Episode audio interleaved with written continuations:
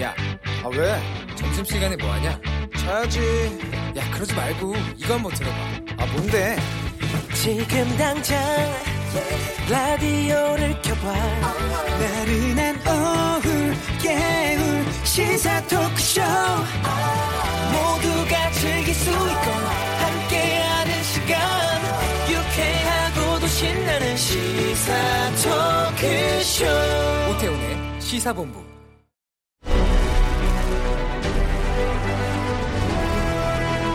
김철민의 본부 뉴스.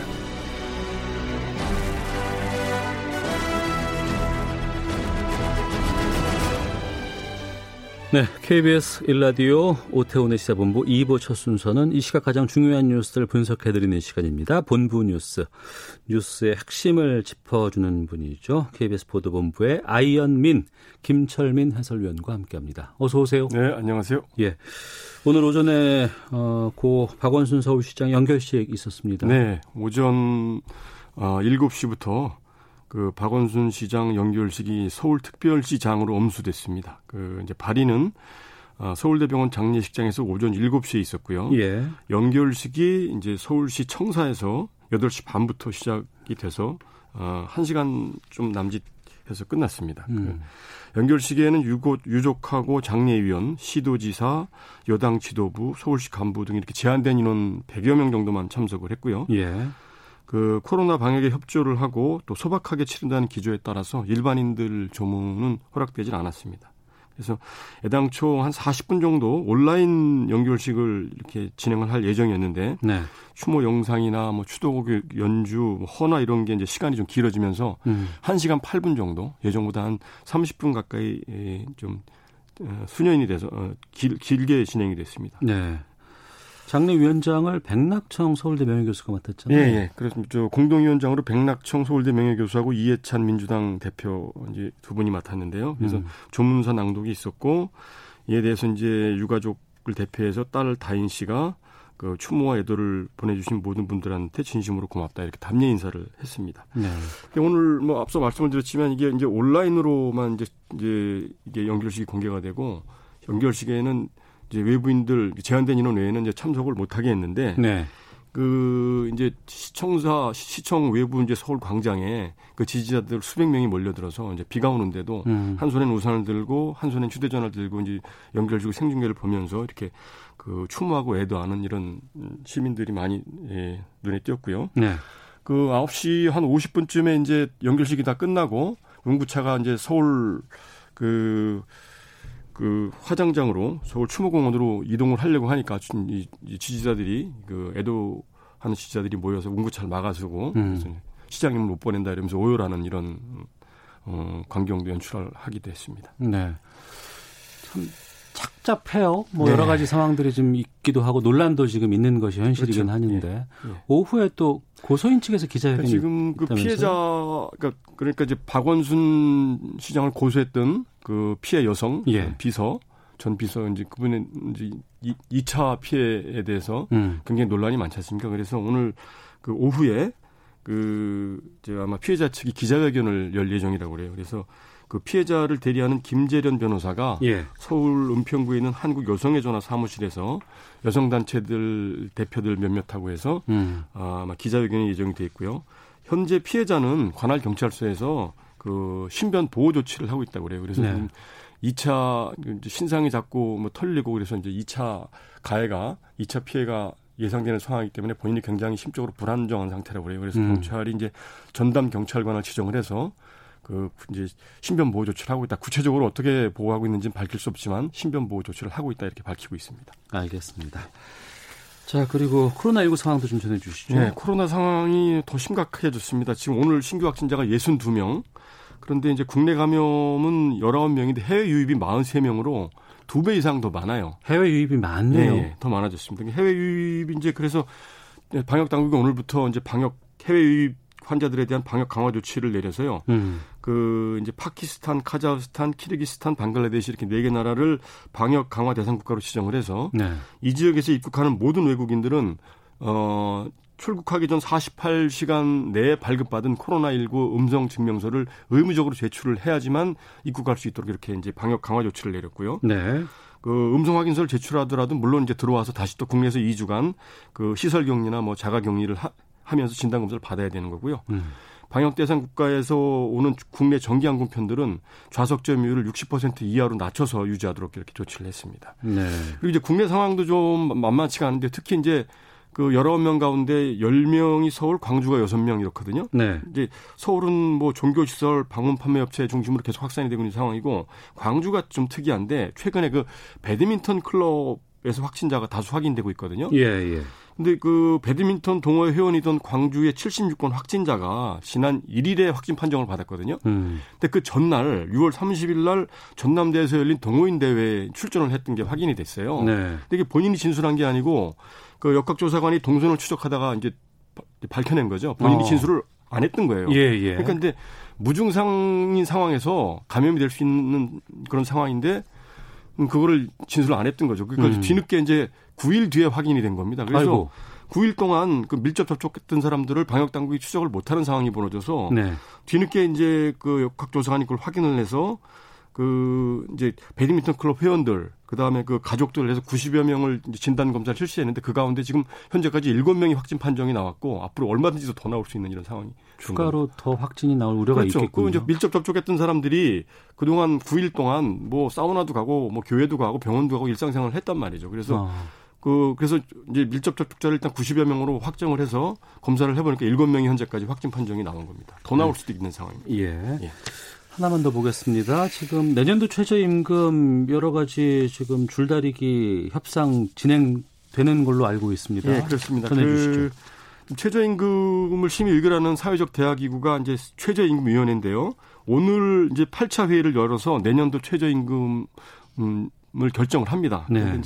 그 원래 그 예, 지난번 4차 회의 때 음. 그 노동계에서는 올해 최저임금이 8,590원인데 여기서 16.4% 오른 만 원을 제시를 했고 예. 경영계는 올해보다 2.1% 삭감한 8,410원을 제시를 해서요. 좀 간극이 컸습니다. 그래서 네. 협상이 결렬됐고 지난 9일 열린 6차 회의 때 1차 수정안을 각각 제출을 해서 노동계는 9,430원, 경영계는 8,500원 이렇게 제시를 했는데 음. 그것마저도 역시 이제 타결 타결이 안 됐죠. 그래서 오늘 오후에 이제 그 8차 회의를 열어서 내년도 최저임금을 얼마로 할 것인가 결정을 하는데 그 박준식 최저임금 위원장은 아무튼 오늘 회의에서 결판을 내겠다 네. 이렇게 지금 각오를 밝히고 있습니다. 네 이번에도 공익위원 쪽에서 다 결정되지 않을까 싶기도 하네요. 아니요 이제 노사가 이제 타결을 해야 되는데 보통 어. 이게 최저임금 의결은 이게 회의를 들어가도 잘 쉽사리 타결이 안 되고 밤샘 협상을 벌이거든요. 그래서 예. 오늘 오후부터 시작을 하면 내일 새벽쯤이나 돼야 이제 음. 의결이 될 가능성이 높은데 그래서 오늘 일단 노측이나 사측이나 위원들이 다 2차 수정안을 가지고 오기로 했습니다. 그래서 네. 2차 수정안을 제시를 하고 거기서 이제 타결을 보겠다는 건데 어쨌든 그 최저임금 이제 고시 최종 기한이 내년도 최저임금 고시 최종 기한이 8월 5일까지 해야 됩니다. 그래서 아. 그 5일까지 하려면 그 이제 행정 절차나 이런 걸 역산을 해보면 내일 모레까지는 결정을 해야 되거든요. 아 그래요? 예, 그래서 어. 뭐 오늘 내일 회의에서 아무튼 결판을 내겠다. 음. 지금 현재로서는 어 8,590원하고 어 9,430원, 예, 9,430원 그 사이에서 음. 절충이 되지 않을까 생각됩니다. 음, 알겠습니다. 예. 이건 제가 알려드리도록 해야 될 것 같은데 예. 비가 예. 지금 많이 오는데 경기 강원 지역 집중호우에 따라서 장마철 아프리카 돼지열병 위험주의보가 발령 중에 있습니다. 접경 지역 오염원이 하천에서 농장으로 유입될 가능성 높다고 하니까 경기 강원 양돈 농장에서는 외출 자제, 축사 내부 소독 실시, 돼주 음용, 돼지 음용수로 상수도 사용하는 것 같은 기본 방역 수칙 준수해 주시기를 부탁드린다는 어, 지금껏 알려드리도록 하겠습니다. 자, 본부 뉴스 김철민 해설위원과 함께했습니다. 고맙습니다. 네, 수고하셨습니다. 안녕하세요. 라디오 청취율 조사 중입니다. 예, 안녕하세요. Iron Dragon 김응수. 김응수 씨, 12시 20분 오태훈의 시사본부 많이 들으시나요? 아주 아주 잘 듣고 있습니다. 돌리다가 97.3이 딱 잡힌 거예요. 근데 내용이 저하고 주파수가 맞았어요. 채널 고정. 오태훈의 시사본부 이번 청취율 얼마로 예상하십니까? 묻고 더블로 가. 본격 시사 토크쇼 오태훈의 시사본부. 네, 1시 10분 향하고 있습니다. 시사본부 청취자분들의 참여로 이루어집니다. 샵 9730으로 의견 보내주시면 되고요. 짧은 문자 50원, 긴 문자 100원, 어플리케이션 콩은 무료로 이용하실 수 있습니다. 팟캐스트와 콩, KBS 홈페이지를 통해서 시사본부 다시 들으실 수 있고 유튜브를 통해서도 방송 모습 확인하실 수 있습니다. 우리나라 둘러싼 치열한 외교 상황을 명쾌하게 정리하고 분석하는 시간입니다. 외교 전쟁, 외교부 전략기획관 지내셨습니다. 가톨릭대 국제학부의 마상현 교수와 함께합니다. 어서 오세요. 네, 안녕하십니까? 예. 김여정 북한 노동당 제1부부장이 어, 지난 금요일 새벽에 담화를 내놨습니다. 이렇게 적혀 있어요. 모르긴 몰라도 북미 회담 같은 일이 올해는 일어나지 않을 것이라고 본다. 이 발언은 어떻게 해석해야 되는 게 맞습니까? 그 이제 최근에 그뭐 트럼프 대통령도 이제 얘기를 했고요. 네. 북한과 미국 간의 이제 정상회담이 다시 한번 그 열리는 것에 대한 그런 이제 어, 제안 같은 게 이제 뭐 우리 정부에서도 나오고 또 미국에서도 이제 그런 의사가 어, 토론이 되고 이제 표명이 됐지 않습니까? 네. 이제 거기에 대한 북한 나름대로의 이제 답을 내놓은 건데요. 자기의 입장을. 근데 그 북한의 지금 어, 김여정 어, 부부장이 내놓은 담화 내용을 보게 되면 어, 당분간은 적어도 올해까지는 어, 북미 회담은 어, 불가하다고 본다. 네. 뭐 이런 이제 입장을 표한 거죠. 음. 근데 이제 뭐 좀 재밌는 거는 조금 애매한 구석들이 이제 있어요. 그러니까, 애매해요. 예, 그러니까 뭐냐면은 안 된다고 그랬는데 예. 아주 그냥 딱 잘라서 안 된다 이렇게는 안 절대 하고 절대 안 해. 이건 아니고. 그건 아니고 예. 뭔가 조금씩 여지는 남겨놓는 듯한 그런 이제 그, 어, 말들을 이제 써놓고 있어요. 예를 들면은 제가 좀 그 텍스트를 가져왔는데요. 그, 또 모를 일이기도 하다. 그래서 애매하네요. 네, 네. 어떤 일이 돌연 일어날지 그 누구도 모르기 때문이다. 어. 이러면서 이제 얘기를 하는데 그 다음에 얘기를 쭉 보면은 예, 예. 그게 그런 그 모를 일이 발생을 하기 위해서는 그 미국과 북한의 이제 그 최고 지도자가 그 나름대로 판단과 결정을 해야 된다 이렇게 하고 또 그 뒤에가 사실 제가 보기엔 제일 중요한 네. 요구 사항인 것 같은데 뭔가 미국이 결정적인 입장 변화를 보여줘야 된다. 음. 그러면 모를 일이 이제 일어날 수도 있다 이런 얘기니까 이제 큰 톤으로 봐서는 이제 큰 틀로 봐서는 어, 북미 회담은 자기네들은 할 의사가 없다. 네. 이제 혹시 미국이 결정적인 입장 변화를 보여준다면 그때는 혹시 가능할지 모르겠다. 음. 뭐 이렇게 이제 요약을 할 수가 있겠습니다. 아예 안 해. 지금은 안 해. 근데 니네가 뭐 다른 거 갖고 오거나 뭐 이런 거면 좀 만날 수도 있을 것 같긴 한데 이 정도 아니겠어요? 그렇습니다. 근데 사실은 이런 그 왜 외교적 수사로 봤을 때는 이게 어떤 네, 그게 좀 궁금한 내용이기도 한데요. 예. 과거 북한이 뭐 이렇게 친절하게 친절하게 친절하게 어. 이러면은 우리 태도가 바뀔 수도 있어 이렇게까지를 잘 안 했던 것 같은데요. 그러네요. 이제 뭐 해석을 해석의 그 자유는 이제 뭐 미국이나 한국이나 넘겨놓고 음. 그냥 행동을 취해버리고 말고 그랬는데 네. 이번에는 나름대로는 자신들이 이렇게 하는 이렇게 이제 미국이 나오면 또는 음. 뭐그 조건이 바뀌면 그때는 다시 생각해 볼 수가 있다라는 뭐 상당히 좀 과거에 비해서는 예 그 좀 이례적으로 좀 친절성을 좀 보여주긴 했습니다. 그렇지만 음. 앞에서 말씀드린 대로 이제 북미 회담에 대해서는 상당히 지금 지금 자, 자, 상태로는 부정적인 어, 입장이다 이렇게 이제 정리할 수가 있겠죠. 북한으로 봐서도 고민스러운 점이 트럼프 대통령이 재선을 할 수 있을까라는 측면이 하나가 있을 것 같고 그럼 트럼프가 트럼프 대통령이 재선에 도움이 된다는 전제가 이제 깔려 있는 거 아니겠어요? 북미 정상회담이. 그렇다 그러면은 뭔가를 줄 수 있을까라는 두 가지 측면이 고민인 것 같을 겁니다. 그 북한이 지금 뭘 줄 수 있는 고민을 하는 것 같지는 않고요. 그렇죠. 예. 예 자기네들이 미국이, 예. 예. 미국으로부터 뭘 받을 수 있으냐를 음. 이제 고민을 하는 것 같은데 이그 담화 내용을 잘 읽어보면은 두 가지 내용이 있어요. 하나는 트럼프 대통령 또는 트럼프 행정부와 아마 트럼프 대통령을 좀 직접적으로 얘기하는 게 맞을 것 같은데 트럼프 대통령과 다른 미국 정부 또는 미국 전체 이걸 구별해서 얘기를 합니다. 아 북한이요? 네, 이번 어. 담화 내용을 보면 예. 상당히 또 어, 특이한 얘기인데요.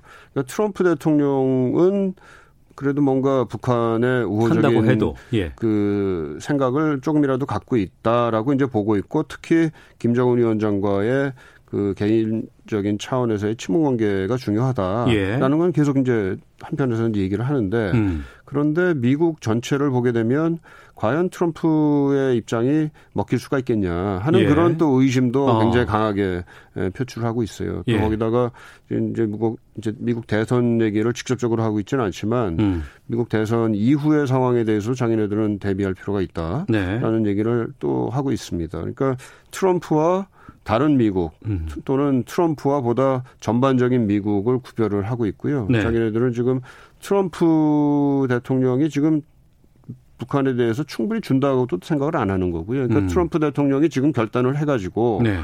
어, 북한에 대해서 굉장히 어, 전향적인 음. 조치를 취해준다면 중대한 변화, 뭐 결정적인 변화, 뭐 이런 거를 취해준다면 자기네들은 지금도 대화할 용의는 있다라는 네. 걸로 뭐 아주 작은 그 가능성이지만 남겨놨고요. 어. 그런데 그걸 그렇게 크게 보고 있는 것 같지는 않아요. 어. 그리고 트럼프 대통령이 그럴 수 있다라고 보는 것 같지도 않고 어. 결정적으로 지금 어, 북한이 원하는 것을 줄 수 있다라고 그럴 정도의 지금 그 입장 변화를 갖고 올 거라고 생각하는 것 같지도 않고 어. 그렇지만 여전히 그 가능성을 자기도 완전히 없애고 싶은 생각은 없는 예. 뭐 이런 상태의 지금 담화가 나온 거다 이렇게 볼 수가 있겠습니다. 예, 그 상황을 끝내는 담화는 아니고 그렇죠. 무언가 여지들은 계속 남겨 있지만 그렇다고 해서 어, 뭘 간, 간절히 무언가를 좀 기대하는 이런 측면도 아닌 것 같고 그런 건 아니죠. 근데 자기네들이 원하는 건 분명하게 지금 음. 밝혀놨고요. 또 지금 재밌는 것은 그, 어, 하노이 회담을 다시 언급하고, 그 다음에 이제 그 2019년 6월 판문점 회담 이제 약식으로 열린 네네. 거 있잖아요. 그걸 또 이제 언급을 하고 있어요. 그, 그, 그 대목도 상당히 이제 그 의미심장한데, 하노이에서 이제 말하자면 북한과 어, 미국 간의 제재 해제와 그리고 이제 비핵화 조치의 교환이라는 이제 등식을 가지고 회담이 열렸다면 네. 그건 이제 끝났다라는 아, 얘기를 예. 지금 해놓고 있습니다. 그래서 판문점 2019년 판, 판문점에서 어 그 북한과 미국 간의 이제 약식 회담이 열렸어 정식 그 어, 정상회담이 열렸을 때 예. 김정은 위원장이 강조했다는 게 바로 그런 그 교환이 아니라 이제는 음. 제재 해제가 문제가 아니라 어, 북한에 대한 그 안전을 확보해 주는 거 어. 이것이 더 중요한 것이다라고 예. 강조를 했다고 합니다. 그리고 그 이후로는 자신들은 어, 제재 해제라는 문제는 더 이상 협상을 할 의사가 전혀 없었다. 음. 이렇게 지금 어, 정리를 하고 있어요. 네. 그러면서 이제 앞으로 지금도 마찬가지로 그 협상이 만약에 열리게 된다면 그것은 제재 해제와 비핵화의 교환 문제가 아니라 미국이 어, 북한에 대한 적대시 정책을 어, 철회를 하는 것을 이제 에, 목표로 하고 있다라는 것을 지금 분명히 밝히고 있는 상황입니다. 네. 북한은 공을 이제 미국에 던졌습니다. 근데 뜬금없게 갑자기 이 얘기가 나왔어요. 미국의 독립기념일 행사를 수록한 DVD를 얻고 싶다라는 얘기를 그렇습니다. 예. 마지막에 했거든요. 이거 그, 왜 그랬을까요? 그 좀 뜬금없죠. 예, 근데 예. 그왜 이런 뜬금없는 어, 걸 했을까 생각을 해보면 일단은 그 트럼프 대통령에 대한 유화적인 제스처를 다시 한번 음. 어, 취한 것 같아요. 그러니까 네. 트럼프와 그 김정은 간의 친분 관계가 뭐 북한이 지금까지도 뭐 크리스마스 선물을 작년에 주려고 그랬던 걸안 어. 주고 있는 뭐 이유다. 아, 예, 뭐 이런 예. 얘기도 했고요. 그러니까 다시 한번 그 친분 관계를 강조하는 측면도 있는 것 같고요. 어, 또 하나는 또 사실은 뭐 그 저 독립기념일 그 행사 관련해 가지고 트럼프 대통령이 미국 국내에서는 여러 비판도 많이 받고 그랬지 않습니까? 음. 그러니까 그런 문제에 대해서 유화적인 제스처를 취해, 취해 주는 것이 뭔가 더욱더 북한 김일성, 아니, 김정은 위원장과 트럼프 대통령 간의 개인적인 친분 관계를 강조하는 어, 차원이 있는 것 같고요. 또 네. 하나는 이거는 제 생각입니다만은 그 요번 볼튼 그 회고록에 보면 뭐 이런 얘기 또 나오지 않습니까? 이제 2018년에 폼페이오 장관이 이제 뭐 방북을 하는데 네네. 그때 트럼프 대통령이 굉장히 신경을 쓴 게 엘튼 존의 로켓맨이라는 그 아. 그 CD를 전해 줬냐 안, 안 전, 전달을 했냐 못 했냐를 굉장히 챙겼다 그래요. 예, 예. 어, 어떻게 보면은 그 그것에 대한 나름대로의 또 응대가 아닌가 아. 하는 뭐 그런 생각도 좀 얼핏 들 었습니다. 아, 알겠습니다. 자, 가톨릭대 국제학부 마상현 교수와 함께 외교 전쟁 말씀 나누고 있는데요. 하나 주제 더 가보겠습니다. 세계 무역기구 WTO 사무총장 선거 막이 올랐다고 합니다. 근데 이제 여기에 우리나라의 유명인 산업통상자원부 통상교섭 본부장이 출사표를 던졌습니다. 먼저 이 WTO 사무총장이 어떤 역할을 해요? 어, 일단 그 WTO라는 게 이제 세계 무역 기구인데요. 예전에 이제 그 2차 대전이 끝나고 나서 세계 무역 질서가 만들어질 때 자유 무역 질서를 이제 미국이 만들고자 하는 차원에서 사실은 WTO와 같은 기구를 만들려고 그랬는데 그땐 그걸 못 만들었어요. 그리고 네. 대신 관세와 그 어, 무역에 관한 일반 협정이라고 그래가지고 가트라고 가트. 하는 예, 예. 그 어떤 그 협정 형태로만 있었다가 이게 이제 1995년도에 비로소 국제 기구로서 음. 어, 설립이 됐습니다. 그래서 무역 자유화를 추진하고요. 또 거기에 대한 그 여러 그 규범들, 국제적 규범들을 만들고 하는 그런 어 기구고요. 예. 이제 그런 기구를 이끌어가는 음. 사람이 바로 그 사무총장인 거죠. 그럼 사무총장이 우리나라 사람이 된다는 건 좋은 거겠네요. 매우 좋은 역할. 매우 좋은 거예요. 매우 좋은 거죠. 특히 이제 우리가 잘 아시다시피 이제 그 통상 국가지 않습니까? 말하자면 네. 무역으로 먹고 사는 나라인 거고요. 그렇기, 그렇기 때문에 그 자유주의 무역 질서가 이제 유지가 되는 것이 우리에게는 뭐 굉장히 사활적인 음. 그 이해가 걸려 있는 문제고요. 그러한 뭐 최근에 이제 뭐 여러 차원에서 이제 보호, 보호 무역주의가 어, 대두가 돼 있고 뭐 이로 인해 가지고 우리 무역 전 세계적인 무역 질서가 상당히 흐트러지고 있는 그런 상황이기도 한데요. 한국 입장에서는 우리나라 분이 이제 그 사무총장이 돼서 WTO 사무총장이 돼서 그 통상 질서, 무역 질서를 어, 안정화시키고 한다는 역할을 하는 것은 뭐 우리 이익에도 부합이 될 뿐만이 아니라 어, 국제사회의 어, 이익에 우리가 크게 기여하는 어, 그런 또 계기가 될 거라고 생각합니다. 국제기구 수장 뽑는데 보면은 여러 가지 것들을 챙겨보고 또 검토하더라고요. 뭐 대륙 간의 안배 같은 것들도 있고 전직 회장이 뭐 어떤 인물이면 거기에 좀 차이 를 둔다거나 여러 가지 남녀 성비 이런 것들 다 따진다고 하는데 단순히 일회성으로 투표해서 끝나는 게 아니라면서요. 어, 이번 그 WTO 사무총장 경우에는 지금 여덟 분의 후보가 지금 나와 있다고 그러는데요. 네. 계속 이제 그 정견 발표하고 이제 여론 조사를 하고 선호도 조사를 하고 이래가지고 한 명씩 이제 그 탈락을 시킨답니다. 최저 그 어, 선호자가 아, 한 번에 결정하는 한게 아니고요. 되는 게 아니고요. 계속 예. 계속해서 이제 그한 어, 명씩 한 명씩 떨궈 나가는 최후의 승자가 그렇습니다. 뭐 최, 최후에 이제 누가 남으면 어. 그분을 이제 단일 후보로 해서 만장일치로 추대하는 아, 뭐 이런 형식이라 그러니까 어, 어떻게 보면 그 일반적인 선거하고는 좀 다르죠. 네. 네. 그래서 좀 시간도 좀 오래 걸릴 수가 있고요. 보통 한 6개월 이상 걸린다 그럽니다. 그 절차가. 아 그래요? 6개월이나 걸려요? 예, 예, 6개월 이상. 어. 어 근데 이제 이번 경우에는 지금 현 그 사무총장이 8월까지 이제 하겠다 이렇게 어. 해놨기 때문에 네. 어, 이게 지금 7월이니까 사실 한 달 정도 한두 달 정도밖에 안 남았잖아요. 음. 그래서 6개월까지 하게 되면은 그 사무총장이 공석으로 너, 너무 오래 이제 남아 있어야 되기 때문에 좀 그 절차를 좀 단축할 가능성은 없지 않은데 네. 아무튼 그렇다고 그래가도 이 기본적으로 그 전, 어, 선출의 절차가 방식이 있기 때문에 음. 뭐 시간은 좀 걸릴 것 같습니다. 예. 앞서서 8명이 지금 출사표 던졌다고 하셨잖아요. 지금 우리 유명희 본부장은 이제 여성이고 좀 어떤 의미가 있을까 싶고 가능성은 어떻게 보세요?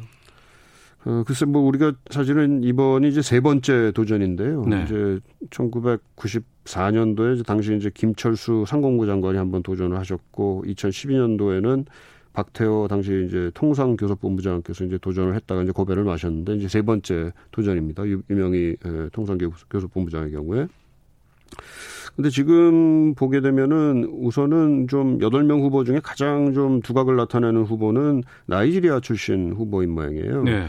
이분은 이제 그 나이지리아에서 이제 장관도 강요도 거쳤고 음. 또 무엇보다도 이제 그 어, 세계은행 그래서 상당히 오랜 기간 동안 그 어, 경력을 가지고 아. 있어서 어떻게 보면은 이제 뭐 세계은행이 꼭 WTO는 아니지만 네. 어, 이 국제기구의 그, 어, 그 서클 안에서 음. 상당히 이제 지명도가 있는, 어, 분인 것 같고요. 또 그분도 또 여성이세요. 네. 그래서 뭐 이번에는 좀 여성 후보를 뭐 예를 들어서 좀 뽑아야 되지 않느냐 이런 음. 그, 어, 여론이 형성되게 된다 하더라도 네. 유명희 본부장하고 이제 어떻게 보면 경합 을 벌일 수 있는 그런 위치에 또 그분도 서 있다. 이렇게 볼 수가 있겠죠. 마지막으로 짧게 좀 여쭤볼게요. 네. 일본이 이거 막으려고 노력한다면서요? 일본이 상당히 불편해하는 것 같습니다. 그래서 어. 뭐그 한국 후보 뭐 일본은 이번에 따로 후보를 내지는 않았는데요. 음. 그 한국 후보가 나 한국 후보가 나와서 이제 사무총장이 되는 것에 대해서 좀 껄끄럽게 생각을 하는 모양이에요. 뭐 네. 지금 현재 어, 유명희 본부장이 어떻게 보면 이제 지휘를 해서 지금 WTO에 한일 간의 그 일본의 우리에 대한 그 수출 규제 음. 이것을 좀 제소한 상태고 아, 예, 예. 뭐 그런 문제도 있고 그래서 일본으로서는 좀 껄끄럽게 생각을 하는 것 같고요. 이제 문제가 되는 것은 일본이 그 또 국제사회 이제 여러 이제 국가들 164개 그 회원국이 있는데 어, 그 회원국들이 어떤 표를 던지느냐에 대해서 나름대로 일본이 또 러비를 하고 있을 그런 네. 가능성이 있기 때문에 좀 껄끄러운 상황입니다. 음, 알겠습니다. 6개월까지는 안 걸릴 수도 있지만 그럼에도 불구하고 아직 시간 좀 여러 있을 것 같으니까 계속해서 좀 살펴보도록 하겠습니다. 그렇습니다. 네. 자, 외교 전쟁 가톨릭대 국제학부의 마상현 교수와 함께했습니다. 오늘 말씀 고맙습니다. 네, 고맙습니다.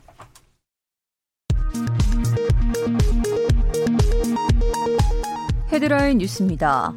고 박원순 서울시장의 연결식이 오늘 서울시 청사에서 엄수됐습니다.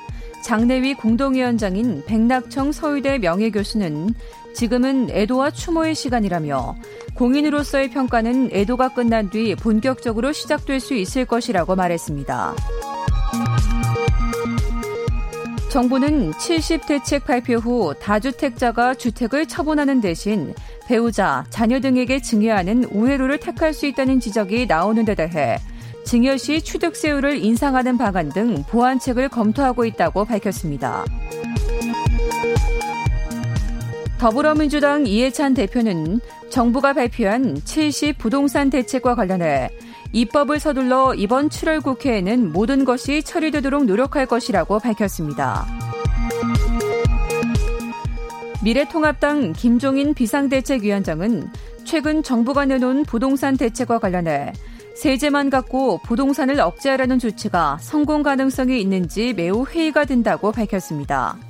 지금까지 헤드라인 뉴스 정원 나였습니다. 이어서 기상청의 송소진 씨 연결합니다. 날씨 정보입니다. 경상 남북도에는 지금도 다소 강한 비가 쏟아지고 있고 경북 남부 내륙과 경상 해안에는 호우특보가 발효 중입니다. 이와 함께 홍수주의보도 곳곳에 내려져 있는데요. 낙동강 인근 문경시, 섬진강 인근 곡성군, 갑천 인근 대전 지역, 황룡강 인근 광주와 나주시에 홍수주의보가 계속 발효 중입니다. 다행히 낙동강 유역 산청군 지점은 수위가 점점 낮아지고 있어서 함양과 산청 해상에 내려진 홍수주의보는 해제가 됐습니다. 비는 내일까지 이어지겠습니다. 앞으로 강원 영동과 경북 동해안에 50에서 100mm, 경남과 울릉도 독도에는 30에서 80mm, 그 밖의 지방에는 10에서 50mm의 비가 더 내릴 전망이고 집중호우가 예상되는 강원 영동과 경상도 지역은 비 피해가 없도록 각별히 주의를 하셔야겠습니다. 또 해안과 제주도는 내일까지 바람도 매우 강하게 불겠습니다. 현재 서울의 기온은 19.5도입니다. 날씨 날정보였습니다 이어서 이 시각 교통 상황을 KBS 교통정보센터 임초희 씨가 전해드립니다. 이 시각 교통정보입니다. 부산 지역에 또다시 많은 비가 집중되면서 도로가 침수된 7곳에서 차량이 통제되고 있습니다. 동래구 온천천 수위 상승으로 현재 연안교와 새병교, 수연교 하부도로가 통제되고 있고요. 금정구 영락공원 굴다리도 물에 잠겼습니다. 또 기장군 기장해양 정수센터 앞 500m 구간과 세월교, 북구 덕천 배수장 인근 도로도 침수돼서요. 양방향 통행이 막힌 상태입니다. 도로 이용에 참고하시고요. 곳곳에서 사고도 많이 나고 있는데요. 광주 대구 고속도로는 대구 방향 고령 부근 2차로와 갓길에서 화물차 화재 사고를 처리하고 있습니다. 전방 주시 잘하면서 안전하게 통과하시고요. 수도권에서는 평택 시흥 고속도로 시흥 방향 송산마도 일대 8km 정체가 사고 여파고요.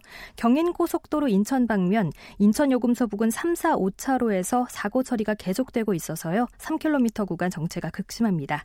KBS 교통정보센터였습니다. 오태훈의 시사본부는 여러분의 소중한 의견을 기다립니다. 짧은 문자 50원, 긴 문자 100원의 정보 이용료가 되는 샵 9730, 우물정 9730번으로 문자 보내주십시오. KBS 라디오 앱 콩은 무료입니다. KBS 라디오 오태훈의 시사본부. 지금 여러분은 대한민국 라디오 유일의 점심 시사 프로그램을 듣고 계십니다. 네, 주말 동안의 이슈를 정리하고 이번 주에 눈여겨볼 소식들 살펴보는 시간입니다. 시사구말리 문화일보의 이현정 논술위원 나오셨습니다. 어서 오세요. 네, 안녕하세요. 오피니언 라이브 윤희용 여론분석센터장과 함께합니다. 안녕하십니까? 네, 안녕하십니까? 예. 고 박원순 서울시장 장례 절차가 오늘 마무리됐습니다. 오전에 발인이 있었고 온라인 연결식도 있었는데요. 시사구말리에서 지난주에 저희가 뭐 국회 얘기 많이 하고 뭐 여러 가지 뭐 인사 네. 문제 다뤘지만 이 상황을 두 분과 말씀 나눌 줄은 정말 꿈에도 생각 못했습니다. 네. 어떻게 보셨습니까? 저는 처음에 이 속보 뜰 때 가짜 뉴스인 줄 알았어요. 네. 도저히 뭐 믿기지가 않아서 어 결국 이제 이 참 대권을 준비하시던 참 이 서울시장께서 이렇게 극단적인 선택을 하실까라는 그런 여러 가지 의문이 있고 또 그 이후에 주말 사이에 정말 많은 논쟁들이 지금 벌어졌지 않습니까? 네. 어, 특히 이 사건 같은 경우는 물론 뭐 아직까지 직접적인 연관 관계는 뭐 없습니다만은 어쨌거나 고소인이 있었고 또 어, 박원 시장은 나름대로 또 시민운동 쪽에서 나름대로 이제 그동안에 많은 업적과 특히 또 여성 인권 문제에 특별히 관심을 보여왔던 분이기 때문에 더 충격적인 것 같습니다. 음. 이제 그러다 보니 아마 오늘 2시에 이제 이 고소인의 변호인이 이제 기자회견을 한다고 하는데요. 음. 어떤 내용을 밝힐지 모르겠지만 한편으로 보면 참 조심스러운 것 같아요. 그, 결국 그 분의 그러니까 이 박원 시장의 살아왔던 어떤 업적 부분은 또 업적대로 평가를 해야겠지만 그러나 또 이 고소인이 분명히 있는 상황에서 네. 이 피해자에 대한 또 우리가 인권도 생각 분명히 해야 되는 것이고 또 이것이 그동안 벌어졌던 안희정 뭐 오고돈 시장이라든지 이런 일련의 어떤 연장선상이 있다고 한다면 정말 우리 사회가 이 문제를 어떻게 해야 될 것인가에 대한 문제, 음. 특히 이제 권력을 가진 사람의 어떤 행태 이런 것들을 특히 이제 이 문제를 접하는 방식, 접근하는 방식이 아마 지난 주말 동안 많은 아마 그 국민들도 저도 집에서 이 문제와 관련해서 많은 토론을 했고 또 주변에서 보면 어, 조문을 가야 되냐 말아야 되냐 놓고 상당히 많은 경론들을 벌였던 것 같아요. 각 가정 등에서. 그만큼 지금 이게 어떤 면에서 보면 참 이 곤혹스러운 입장이지만 또 이거는 그냥 묻고 넘어갈 수 없는 뭐 그런 상황인 것 같습니다. 곤혹스럽지만 묻고 넘어갈 수 없는 상황이다라고 말씀해 주셨는데 음. 윤희용 센터장께서는 그러니까 우리 사회가 사실은 이제 뭐 어떤 인물이 이렇게 이제 타결을 하게 될 경우에는 좀 차분한 대응들이 과거에는 좀 있는 분위기 있었는데 최근에는 어 이것이 정치적인 소재로 또 이념적인 대결 소재로 이제 활용되면서 어그 사건이 이제 훨씬 더 이제 사회적으로 커지게 되는 좀 약간 극단의 의견들이 대립되는 이 차분하게 좀 과거와는 다르게 하던 분위기가 형성됐다는 점이 이번에 좀 명확히 드러난 점이 있겠고요. 또 한 가지는 우리 사회가 이게 생명이 이제 중요한 부분인데 어, 사회적 존재로 명분을 중시하는 사회로서 본인의 어, 사회적 위치, 사회적 존재로서 살아갔을 때 그것에 흠집이 생기게 될 경우에는 아, 본인이 사회적 존재로서 의미를 이제 잃어버리게 되면서 인생을 끝마치는 그러니까 순수한 개인으로서의 삶은 중요하다고 하는 한국적 사회 인식이 부족하고 외부로 드러나는 모습 그 모습이 어떠한 사건으로 인해서 흠결이 됐을 때 본인이 부정당할 수밖에 없는 그래서 부정 스스로 이제 부정하게 돼서 이렇게 비극적인 선택을 하게 되는 이런 흐름들이 최근에 좀 사회적으로 많아진 것 같아요. 그래서 어. 실제적으로 어 한국 사회에서 좀 어, 인간 개인이 중요하고 개인의 생명이 중요하다. 그래서 음. 어떤 문제 생기면 그 살, 삶은 삶대로 있는 것이니까 그것에 사과하거나 아니면 그것에 대한 법적 처벌은 따로 받는 것이고. 그런데 네. 꼭 이렇게 극단적인 선택들을 함으로써 사회에 이제 충격을 주고 트라우마를 남겨야 할 것인가 이런 부분 좀 생각하게 해보는 시간이었습니다. 네. 오늘 오전에 뭐 여러 언론들 제목 뽑아놓은 걸 보니까 조문정국 이렇게 해서 박원순, 백선엽 이렇게 적어놨습니다. 잠시 뒤에 음. 이제 그 이 백선엽 고 예비역 대장 관련해서도 좀 말씀을 좀 나누겠습니다만 지금 뭐 2차 가해, 2차 피해 그리고 조문을 해야 되느냐 말아야 되느냐 뭐 여기에 대한 얘기들 계속 지금 주말 사이에 뜨거운 논란으로 되어 있습니다. 정치권까지도 이게 좀 비화가 됐었고 또 정의당 일부 의원들에 대한 내용들 또 아들 병역 문제 관련돼서 또 SNS에서 도 글을 또 통합당 배현진 의원이 올려놨기 때문에 이 부분 좀 전반적으로 봐서 어떻게 보시는지 좀 말씀 드리겠습니다. 사실 저는 이제 어 이게 이제 촉발이 된 게 어, 서울시 측에서 서울 특별시장으로 한다 네. 이 문제 때문에 사실은 이제 논쟁이 상당히 촉발이 됐지 않습니까? 저 개인적으로는 어이 박원 시장의 유서라든지 예전에 2002년도에 본인이 남겨진 유서가 있어요. 예, 예. 그때 미리 썼던 유서를 보면 일체 부고도 하지 말라. 그리고 조용히 치러 달라. 이런 이야기가 있습니다. 이번 어그 유서 같은 경우도 음. 이제 가족들에 대한 미안함들을 이제 표시를 했는데요. 이제 그런 걸 보면 저는 이 이번 같은 경우는 가족장으로 했으면 어떨까라는 좀 생각이 들었어요. 음. 왜냐하면 워낙 논쟁적인 주제가 이 사안이 있는 거 아니겠습니까? 이제 그러면서 볼 때는 우리 시민들 입장에서 볼 때는 불편함을 가질 수밖에 없고 또 이 상황을 물론 고소인은 어떻게 볼 것인가에 대한 그 우리가 해야 되거든요. 왜냐하면 우리가 몇 년 전부터 미투 운동이 이제 사회적으로 상당히 파문을 일으켰지 않습니까? 즉 그동안 권력 때문에 또 어떤 면에서 보면 이제 권위 때문에 억눌려 왔던 여성들의 어떤 피해라든지 이런 것들이 실제로 미투 운동을 통해서 용기를 가지게 됐고 세상을 향해서 어 이렇게 됐다라고 이제 외치면서 특히 여성 인권 문제가 가장 부각이 됐지 않습니까? 뭐 미국이나 우리 사회도 마찬가지지만 상당히 홍역을 거쳤죠. 그만큼 어떤 면에서 보면 이제는 우리 사회가 그동안 성장 논리라든지 어 권력에 대한 논리 이런 것 때문에 묻혀왔던 것들 그러니까 개인의 삶 자체가 굉장히 중요하게 이제 부각이 된 거죠. 그러면서 그 개인의 삶 자체가 존중돼야 된다는 이제 공통적인 인식이 있는 거 아니겠습니까? 그렇다면 분명히 이런 부분은 좀 감안해야 될 필요성이 있었는데 그런 문제와 함께 또 민주당 일각에서 또 지지자들 일각에서 어, 너무나 일단 예를 들어서 이, 어, 박 시장의 어떤 죽음을 좀 미화하는 듯한 이런 분위기들 또 고소인에 대해서 굉장히 어떤 뭐 좀 비난이나 혐오하는 이야기들 이런 것이 상당히 지금 어, 눈살을 찌푸리게 한 건 분명한 것 같습니다. 그래서 결국은 이번 같은 경우는 좀 저는 어, 좀 조용하게 어떤 좀 치렀으면 좋았을 뻔 했는데, 물론 뭐 음. 이렇게 오늘 뭐 작년에 치렀습니다만은 그 후유증 자체는 계속 좀 남을 것 같습니다. 윤희영 센터장께서는요. 어, 저는 이제 이런 일들이 좀 많이 있었고 앞으로도 또 있을 수도 있는 상황이긴 한데요. 뭐냐면은 어, 어떤 이제 사회적인 인물의 죽음, 그 다음에 그것과 관련된 어떤 의혹들 이런 것들이 이제 있는 것인데 그러면 그것이 이제 사회적으로 파장을 일으키거나 국민들에게 이제 혼란을 주고 사회 갈등을 야기하는 흐름으로 가는 것들이 지금 이제 방기되어 있는 측면이 있는데 어, 일정 정도 책임이 있는 어떤 정당의 뭐 지도부라든가 어, 들이 얘기할 때, 초반에 얘기할 때 좀 신중하게 이런 것들을 얘기하면 좋을 것 같아요. 그러니까 정당에서 나오는 모든 메시지들은 그 지지자들에게 어떤 시그널로 전달이 되는 것이거든요. 거기에 네. 맞춰서 행동해도 된다 또는 행동할 수 있다라고 하는 시그널로 전달되는 것인데 그러면 여당 입장에서 아 이번 사안의 의혹은 뭐 분명, 분명 하게 할 수 있는 한에서 규명을 어, 이후라도 하고 어, 일단 지금은 제 조문에 좀 집중하겠다라고 하는 분명한 이제 대표적인 메시지가 나온다거나 또는 야당에서도 그것을 여당에서 또는 뭐를 잘못했느니 이 문제가 있다는 등 이것을 어, 쟁점화하기보다는 어, 또 마찬가지로 어, 그 문제들을 중요시하고 다만 이것은 또 조문에 우리가 인간적 예의를 갖출 것은 갖추겠다라고 하는 것들을 함으로써 사회적으로 갈등이 일어나지 않도록 대응을 할 수 충분히 할 수 있다고 보거든요. 국민들이 그것을 듣게 되면 거기에 맞추어서 어, 사람 인식하고 행동을 할 수 있으리라 보는데 어, 사람들의 또는 적극적인 어떤 지지자들의 과잉 행보들을 부추기는 듯하게 발언이 나오게 됨으로써 이것이 더욱 커지게 됐다. 저는 미디어의 책임도 있다고 봅니다. 네. 뭐냐하면 이 사안들 나오게 되면 양쪽에 어, 뭐 극렬한 지지자들의 입장들이 극명하게 갈릴 수밖에 없잖아요. 음. 그러면 거기에 감정에 치우쳐 있기 때문에 매우 극단적인 표현들이 있을 텐데 네. 그것들을 다시 기사화를 해서 오히려 그 재쟁점을 어. 만드는 것입니다. 그러면 그것은 어, 이런 이제 비극적인 사안들 또 논란 있는 사안들에 대해서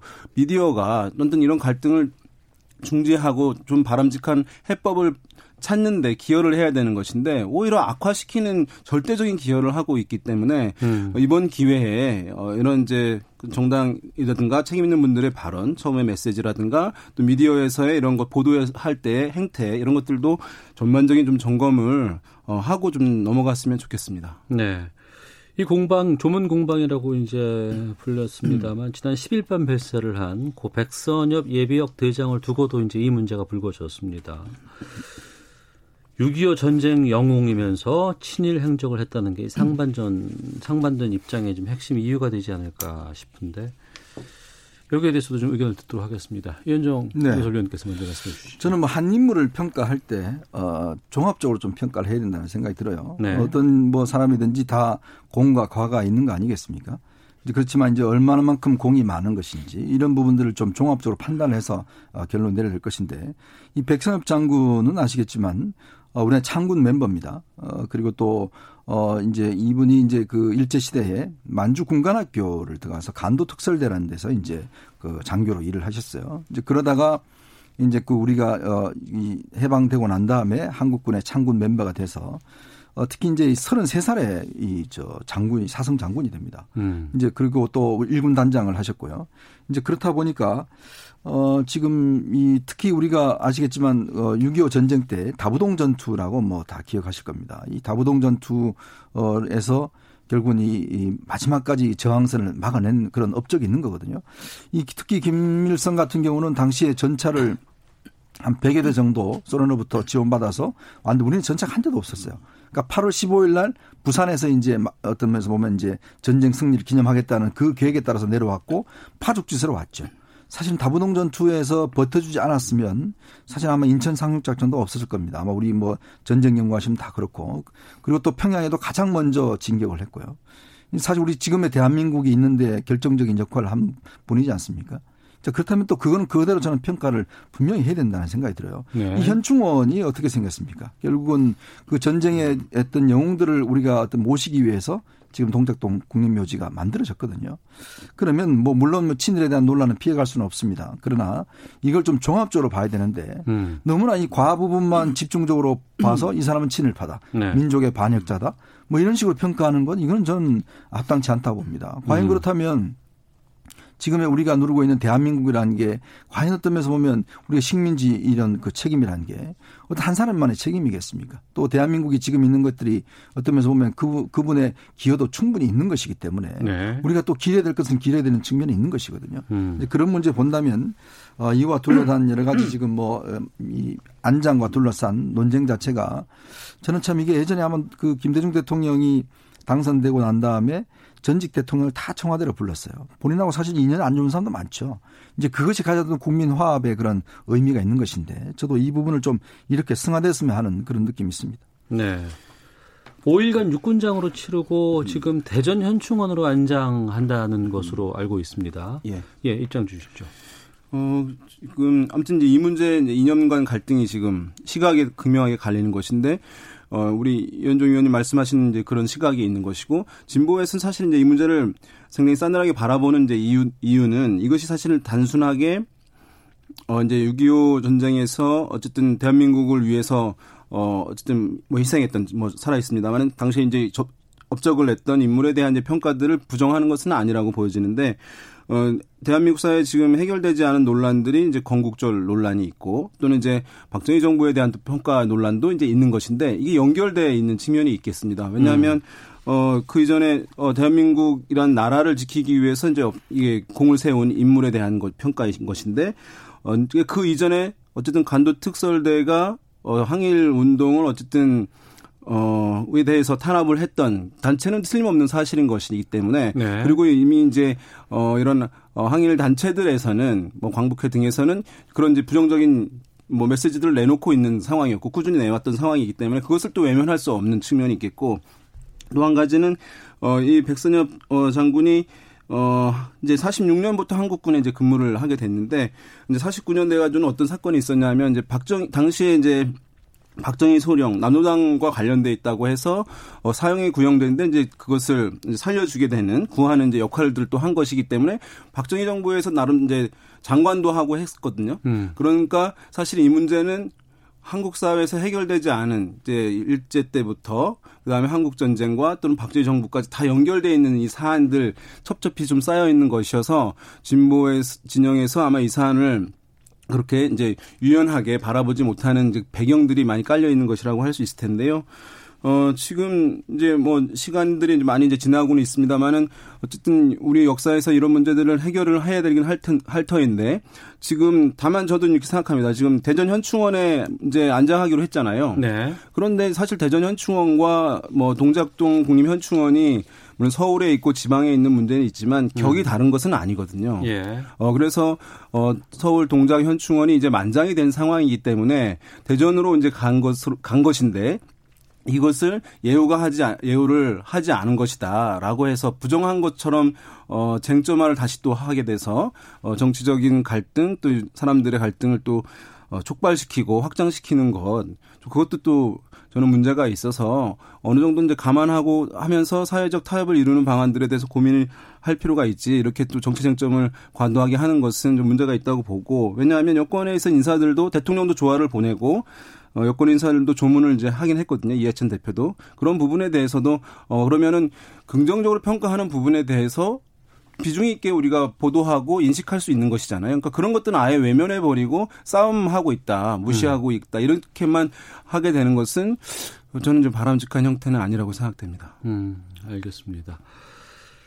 자, 시사구말리 이현종 문화일보논설위원 윤희용 오피니언 라이브 여론분석센터장과 함께 말씀 나누고 있는데요. 청취자 장숙희님, 서울시장 위치에 있는 분이라면 진실을 밝히기 위해 노력하거나 아니면 진실하게 사과하고 죄를 받거나 했어야 합니다. 죽음을 택한 것은 잘못된 일입니다. 최혜자님, 조용히 가족전 치렀다면 더 좋지 않았을까 싶은데요. 마지막까지 논란이 있다는 것이 안타깝습니다. STH님, 피해 여성의 입장 중요합니다. 그리고 박원순 시장은 추모 받을 만한 삶을 사신 분이라고 생각합니다. 공은 공대로 인정하고 과는 과대로 평가했으면 좋겠습니다라는 의견도 보내주셨습니다. 아, 최근 들어서 좀 갈등이 좀 많이 좀 부각되는 것 같아서 좀 우리 사회가 답답한 느낌이 들기도 하고 뭐라고 얘기하기도 참 어려운 부분들이 좀 있어서 고민이기도 한데요. 정치권 현안들을 살펴보겠습니다. 4.15 총선 이었고 국회 음. 열렸고 하지만 지금 개원식도 지금 그렇죠. 네. 하지 못하고 있습니다. 역대 가장 늦게 개원식을 하게 되는 21대 국회라면서요? 네. 사실 뭐 지금 상황에서 뭐 개원식이 필요할까라는 또 생각도 솔직히 있어요. 근데 개원식은 어떤 의미인 거예요, 이게? 그러니까 뭐 아무래도 이제 공식적으로 선서를 하는 거죠. 국회의원으로서 음. 이제 하겠다는 선서와 함께 원래 개원식 때는 이제 대통령이 오셔서 또 이렇게 연설하기도 합니다. 아, 국회에서 대통령이 와서 연설을 그렇죠. 한다. 그래서 이제 21대 국회가 어. 본격적으로 하고 또 이제 국회의원들 전부 다 손 들고 선서하고 아주 유명한 이야기 있지 않습니까? 그 유시민 이사장 같은 경우는 그때 왔을 때 캐주얼 캐주얼 예, 입고 예, 와서 예. 도네든 뭐 그런 식의 이제 아마 형식적인 문제죠. 그런데 이제 실질적으로는 지금 뭐 이미 국회가 상당히 좀 파행을 겪었으니까요. 과연 개헌식 할 거냐 할 거냐 할 거는 저는 뭐 별 중요한 문제가 아닌데 문제는 지금 일단 상임위를 지금 빨리 정상 가동시켜야 될 필요가 있어요. 예. 지금 이제 문제는 뭐냐면 사실은 어 야당에서 지금 국회 부의장을 일단 지금 받지 않겠다. 음. 정지석 의원이 하지 않겠다 이야기를 해서 네. 이 국회 부의장이 안 되면 지금 정보위가 구성이 되기 어렵습니다. 정보위에 지금 그 박지원 국정원장 후보자의 인사청문회가 있어야 네, 되잖아요. 그것도 넘어가 있죠. 예, 예. 그러니까 그러다 보니 지금 이 국회 부의장이 사실은 이제 야당 돼야지 만이 정보위가 이제 구성이 되는 거거든요. 그 위원장을 선임을 해서 이제 그게 지금 걸려 있고요. 나머지도 사실은 지금 현안들이 굉장히 많습니다. 지금 아시겠지만 부동산 문제, 그다음에 지금 그 최숙현 선수 문제라든지 등등 지금 각 사안들이 또 검찰 문제라든지 굉장히 많거든요. 저는 그래서 야당이 일단 들어가기로 했으면 음. 빨리 들어가서 뭔가 좀 이제는 실력을 보여줄 필요가 있다. 네. 그리고 이 문제에 대한 국민적인 어떤 여론과 이런 지적 부분들을 충분히 해야 될 필요가 있는데 저는 왜 자꾸 이렇게 어떤 면에서 뭉개는지 모르겠어요. 야당이 뭉개고 있다. 그렇죠. 왜냐하면 지금 어. 사실은 들어가기로 했으면 국회 예. 부의장 같은 경우도 다른 상임위원 같은 경우는 뭐 안 맞는 거야 뭐 끝난 거지만 지금 그거 가지고 지금 논쟁할 때는 잘 아니지 않습니까? 어. 그러니까 그러면 빨리 구성을 해서 들어가서 지금 국민들이 지금 이그 궁금해하는 뭐 문제들이 너무 많잖아요. 예. 지금 부동산에 22번이나 발표가 됐는데 집값 이게 안정이 안 되고 있는 그 상황 아니겠습니까? 최석현 선수 저거 문제도 지금 심각한 문제죠. 빨리 이런 문제를 좀 여당 야당의 어떤 입장에 좀 이야기를 해주고 음. 지금 뭐 당장 또 이 박원 시장 문제도 있습니다만은 저는 그래서 야당이 더 이상 어떤 뭐 이런 거 다른 거 가지고 이 뭔가 지금 공수처 문제도 지금 사실 걸려 있어요. 이제 그런 거기 때문에 뭔가 끌려고 하는 뭐 의도는 알겠습니다만은 네. 그러나 지금은 그럴 때가 저는 아니다고 봅니다. 그 구체적으로 끌려는 의도가 뭐 뭐라고 뭐냐면 보세요? 공수처장을 지금 아, 대통령이 7월 15일까지 임명을 하라고 그랬잖아요. 예, 그러니까 뭔가 해달라고 그랬잖아요. 예. 그러면 야당이 일단 여기 들어가면 공수처라는 같은 경우 야당이 두 명을 이제 선임을 해야 됩니다. 예. 오늘 민주당 쪽에서는 추천을 했어요. 했습니다. 그러면 예. 여기에 어떤 면에서 끌려가면 일단은 프로세스가 진행이 되어 나가야 되는 거예요. 이제 그런 음. 면에서 본다면 야당 입장에서는 최대한 하여튼 상황을 좀 끌어서 공수처장 임명을 좀 발족을 좀 늦추겠다는 아마 의도는 솔직히 있는 것 같아요. 네. 그렇지만 어차피 뜨는 공수처입니다. 자 그러면 저는 이거 끌어봤자 어차피 나중에 될 거기 때문에 이게 과연 국민한테 실익이 있겠는가라는 생각이 들어요. 네. 윤희영 센터장께서는요. 네. 네, 뭐 마찬가지죠. 그걸 뭐 지금 야당이 야당 목소리는 이번 이제 뭐 백선엽 장군 관련해서 또는 박원순 서울시장 관련해 가지고 야당의 입장들이 많이 나왔잖아요. 적극적으로 그렇다면 어 이제 의회 내에 들어가서 원내 네. 들어가서 역할을 하면서 또 그 안에서 어 목소리를 내면서 바람직한 사회 방향에 대한 것이나 어떤 정책 에 대해서 또 법안에 대해서 의견들을 내는 것이 뭐 순리라고 보고 저는 뭐 말씀하신 대로 우려하시긴 합니다만은 어 지금 이제 이런 분위기 상에서 어쨌든 정치적으로도 어 들어가서 목소리를 내는 것이 타당하다라고 하는 어, 당내 이제 기류가 생길 가능성이 있고 그러면서 지금 어떻게 보면 야당이 어, 이제 원내 들어가지 않고 장에 있는 상황에서 들어갈 수 있는 지금 이제 뭐 명분을 갖는 시기가 됐다고 생각돼요. 지금 네. 들어가더라도 어떤 지지층으로부터 비난이라든가 이런 것들이 있을 수 없는 상황이기 때문에 어, 이 기회를 살려서 원내 들어가서 역할들을 했으면 하는 바람입니다. 예. 자, 그리고 민주당에서는 지금 8월 말에 음. 이제 당권 레이스 이제 네. 벌써 지금 들어가 있는 상황이고 또 이번 박원순 전 어, 박원순 서울시장 그 사망과 관련해서 이제 4월 보궐선거 이게 상당히 네. 뜨거운 지금 쟁점으로 지금 되고 지금 여야 모두 앞으로 차근차근 이 4월을 위한 본격적인 레이스가 음. 시작될 것 같습니다. 지금 조심스럽습니다만 지금 시점으로 봐서는 어떻게 보세요? 지금 이거 상당히 문제가 지금 심각하게 된 게요. 왜냐하면 어 4월 7일 내년 재보궐선거잖아요. 예. 근데 지금 민주당 당권 지금 에 붙어서 이낙연 지금 후보 같은 경우는 본인이 대선 출마를 해야 되기 때문에 3월 후내년 3월이기 때문에 네네. 그러니까 그 1년 전에 그만둬야 됩니다. 예, 그렇습니다. 그 3월이에요. 3월이에요. 예, 예. 그러면 그때 이제 선거 공천 선거전이 본격적으로 붙을 때 당 대표가 없는 거예요.